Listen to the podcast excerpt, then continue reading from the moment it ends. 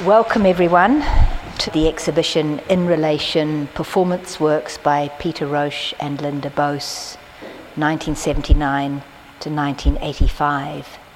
We're sitting upstairs in the Upper Chartwell Gallery, clustered around one vitrine in which there is documentation relating to th- three separate works.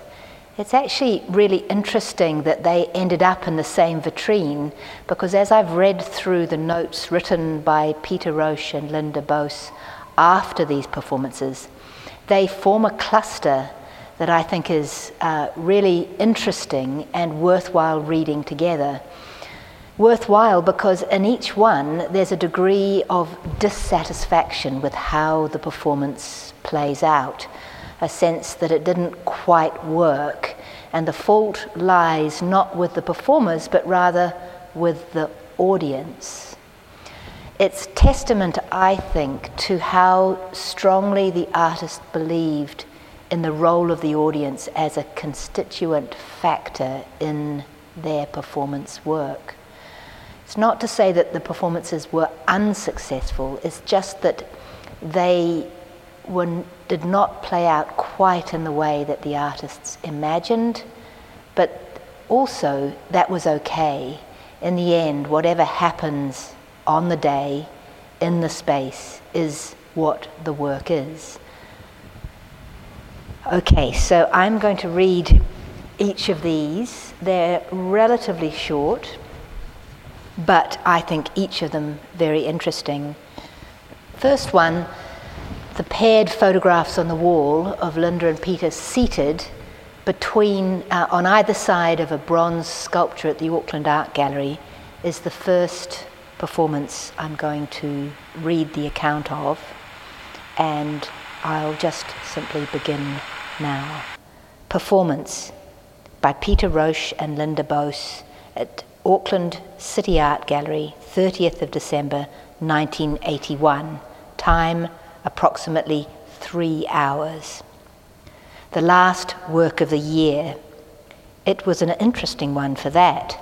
Not wholly satisfactory, it has opened up quite a new area for us now. We are through the door into an area with which we have been struggling for some months now intentions are quite clear.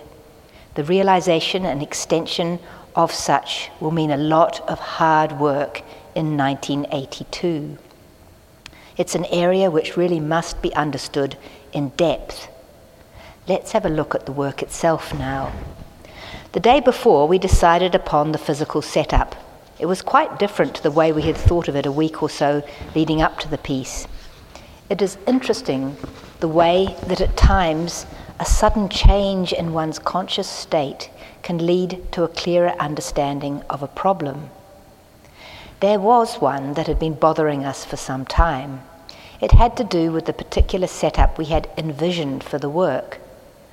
Neither of us mentioned it to the other until the day previous to the piece, after we had had a smoke. Once out in the open and both having doubt about the whole thing, there was no alternative but to scrap that idea and to begin by creating a new one.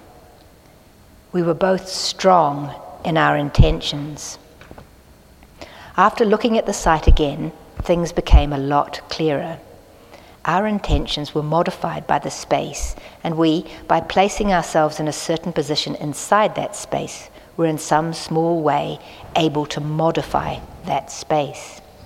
Up until then, one or two days before it was scheduled to take place, we had planned, as in the previous piece at the Grafton Arts Centre, to introduce a bed into the space. This was the major point that had been bothering us. It seemed not right to introduce something as foreign as such into a foyer area. It is an interesting point that had we done so, the work may have had a stronger impact on those people who happened to be passing through the space. But more on that later. We regard the introduction of such an element into such a space as being theatrical, relying too heavily on the theory of theatrical control and therefore disrupting the intentions of, or understanding of intentions, we attempt to minimize interferences outside of our focus. The setup was as follows.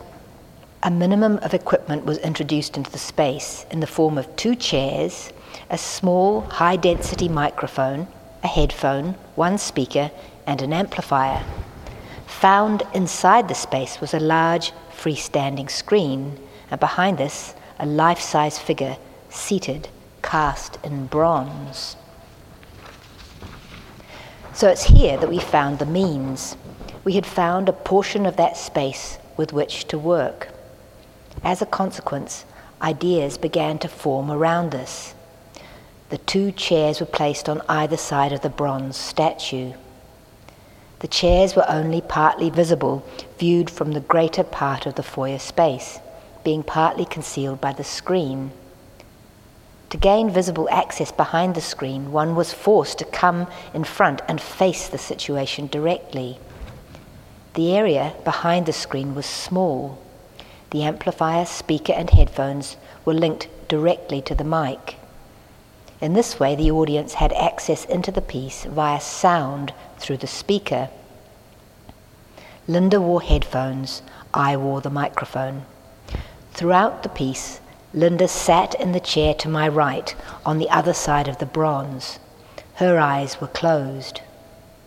Throughout the piece, I sat on a chair to the left of Linda on the other side of the bronze.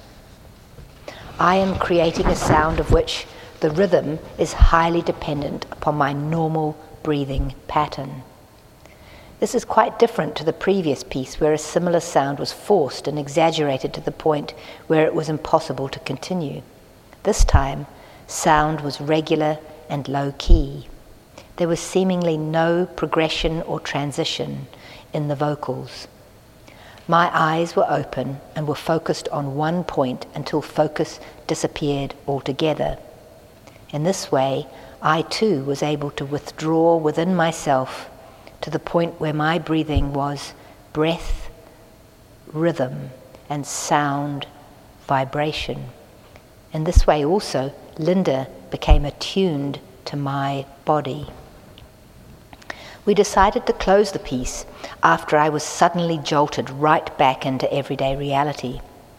This was unfortunate, as we both felt the piece might have become more interesting had the piece been allowed to continue. Linda was less easily distracted, being completely deprived of any outside stimulus. The earphones served reasonably well to block out any sound from another source. On the other hand, I was far more susceptible to this. The work was broken for me when a woman, there were a lot of holidaymakers going through that space, thumped me on the shoulder and asked me what the hell I was doing. She did this twice. Tiredness set in immediately, which was quite interesting, but for us the piece was over. This leads us to the question of whether it is at all possible present something like this to an audience who simply would not have a clue what was going on, or who, because of this, are not really interested in finding out. I would suspect that there had been a number of people who know this kind of work, who are sensitive to the situation enough not to cause interference, who had been there watching, listening, then perhaps those people who were present may well have been drawn into the work. That's the end of their account of this particular piece. What's also quite characteristic to the three works I'm describing is that each of them really involve minimal activity. They see the artists situating themselves in a space, tuning themselves into that space, and then letting something unfold in relation to that space. It's interesting that it's the Auckland Art Gallery. It was 30th of December, so that's at the height of the summer season. So there would have probably been a lot of holidaymakers and tourists going through, and the foyer would have been extremely busy. So to situate themselves there, cordoned off by a screen, um, and then carrying out this rather bizarre activity for a certain duration would have probably perplexed a lot of people. The same thing kind of happens in the next piece, but for slightly different reasons. The second piece I'm going to talk about took place at the Auckland Museum in a space where there was no exhibition, but it was an access route for staff moving from their offices to their tea rooms. So I'm going to now just read you the second account. Performance by Peter Roche and Linda Buis.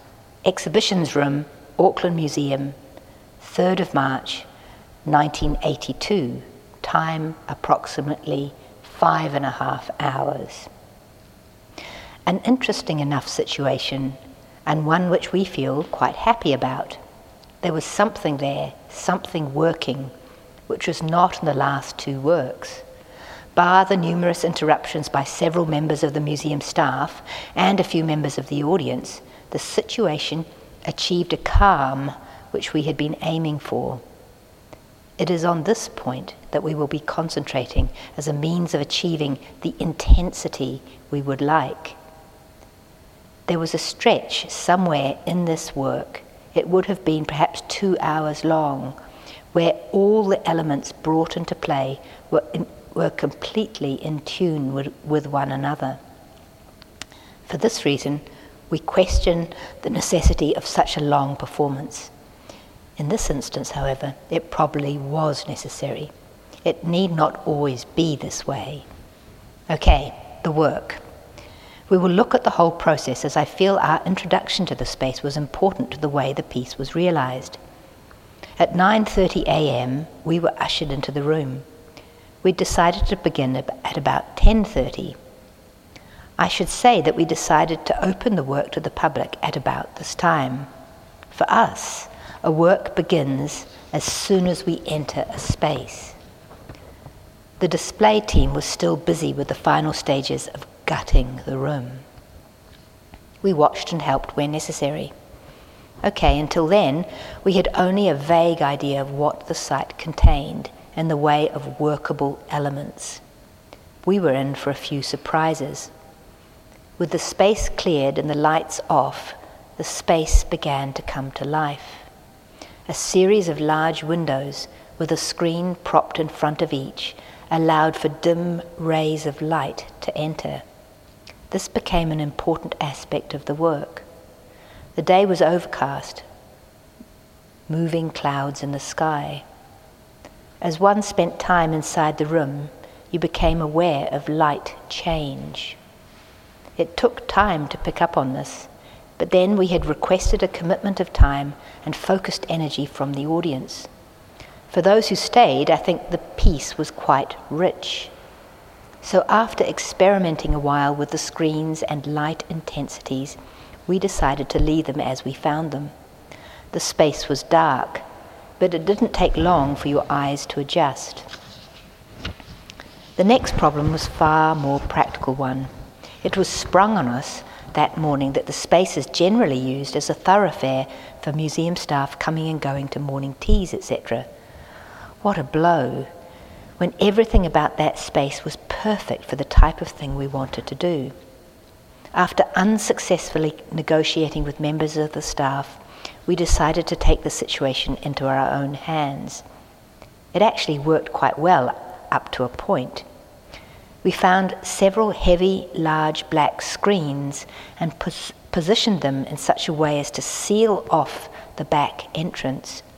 Sounds rather drastic, but really, if they had simply taken the initiative to use another door, it would have saved us all this hassle. So, that done, we discovered a ray of light stretching across the floor from between two of the screens. It looked interesting enough to make use of. It looked as if it were there to stay, and it was possible, we thought, that we might move slowly across the space. Which way we didn't really care. It had a potential which we wanted to make use of in some way that could be improvised during the work. Before entering the space, we had provided ourselves with three elements two sets of white clothing and a small mechanical metronome. The white clothing gave us a very definite advantage over the audience. To realize this, one must also be made aware of the physical positions and postures which we maintain throughout the work. Linda was lying flat on her back, and I sat on the floor with my back against one of the six columns found in the space. Linda had her feet resting against one of these columns. But the point I'm getting at here is that our postures were low key in relation to those assumed by members of the audience. It wasn't all that surprising that almost all members of the audience assumed positions and postures that resembled our own. It may have led to some confusion over who the performers were had we not been dressed in white. The metronome became a dominant force for both performers and audience. So, where does that leave us as performers? You might wonder if it was really all that necessary for us to be there. That can be answered quite easily. These works are primarily set in motion for ourselves. An audience is merely invited to share to a lesser degree in the experience. The fact that we were so disturbed by the actions of some of the museum staff and audience should illustrate this quite well. In a more controlled situation, there may be room to involve the audience more directly in the experience. The metronome was placed on the tail end of the small ray of light coming from between the screens. This stretched a good halfway across the room. As you entered the space via a long corridor, you could see only the outline of the metronome and the ray of light. As time progressed and the beam shortened, I moved the metronome so as to keep it on the tail end. Linda, completely absorbed in sound, in a prone position on her back, floating, wandering, refocusing, drifting out of focus. I am watching, listening, drifting, also refocusing, keeping a check on things, sleep, aware one moment and only semi conscious the next uncomfortable for the greater part of the performance. Linda, aware now of the change in position, the sound nearer her, moving slowly along the floor, parallel to her body. There was a time when things began to make a lot of sense. Her sense of time is sound, mine is light. We may have predicted, had we been in that frame of mind, that the piece was to be brought to an abrupt end by influences outside of our focus. Yes, another interruption, and one that was impossible to overcome. About five and a half hours into the work, some bloody jerk switched on the lights. Hard to believe, I know, but it happened all the same. It's almost unreal to think that people can be so insensitive to a situation no matter what the situation might be. Like the time someone came into the space talking loudly with another, picked up the metronome, wondering what the hell it was doing there, played around with it somewhat until someone explained to him what it was there for, and walked out again. Lights were just too much, though. It would have been impossible for either of us to have continued and to have got anywhere near where we had been. We are grateful for those two clear and beautiful hours sometime in the afternoon. The end. I love that idea of two clear, beautiful hours sometime in the afternoon. Takes a lot of concentration to get to that point, I'm sure.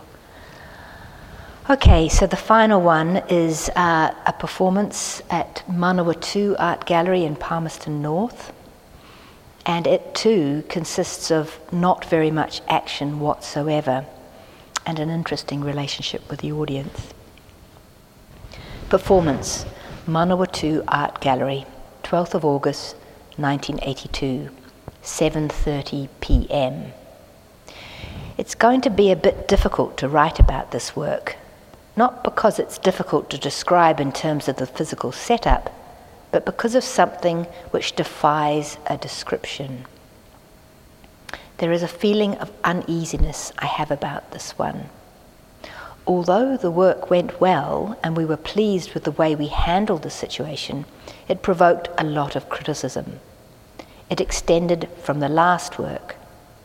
This one seems to be crying out to be extended even further and perhaps more drastically.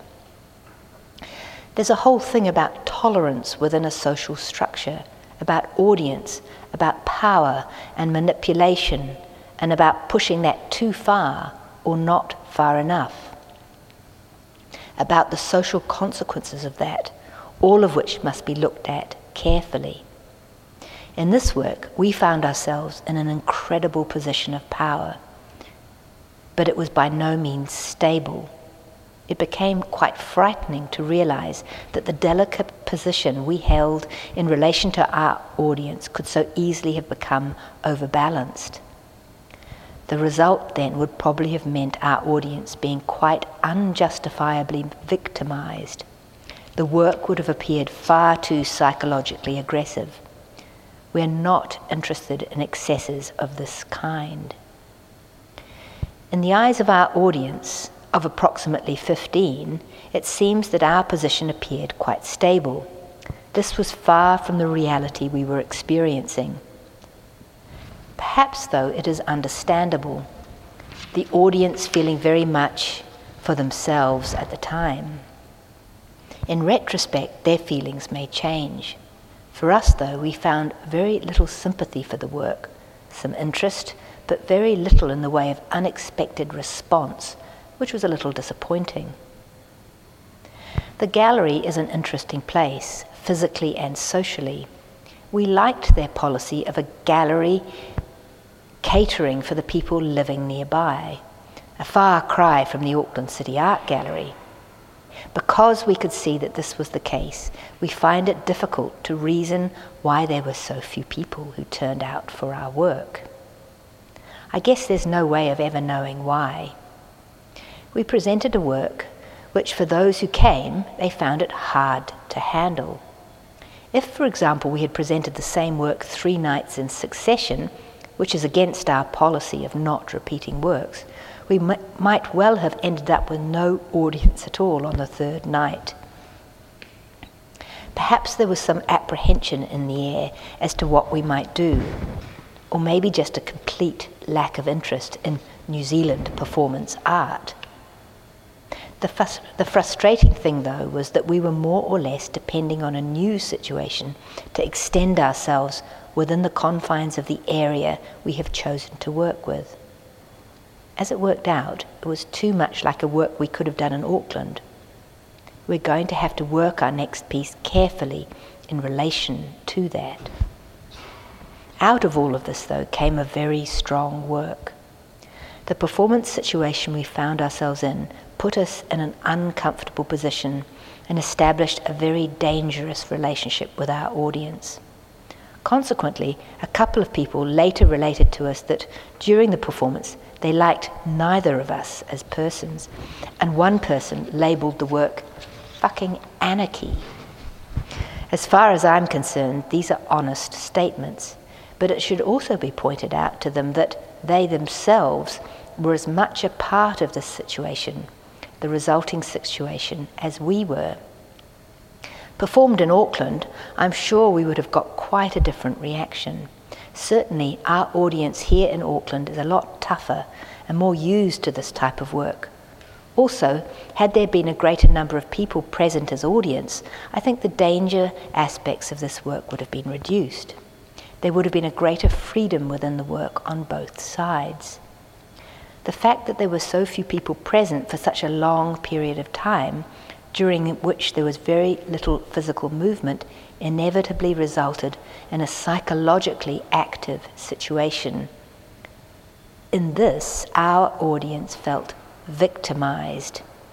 We can say, in all honesty, that we were both aware of the dangers involved in this particular setup and were therefore careful not to take the thing too far. Had we done so, not only would it have destroyed or overpowered any value in the work, it would have made us feel pretty low.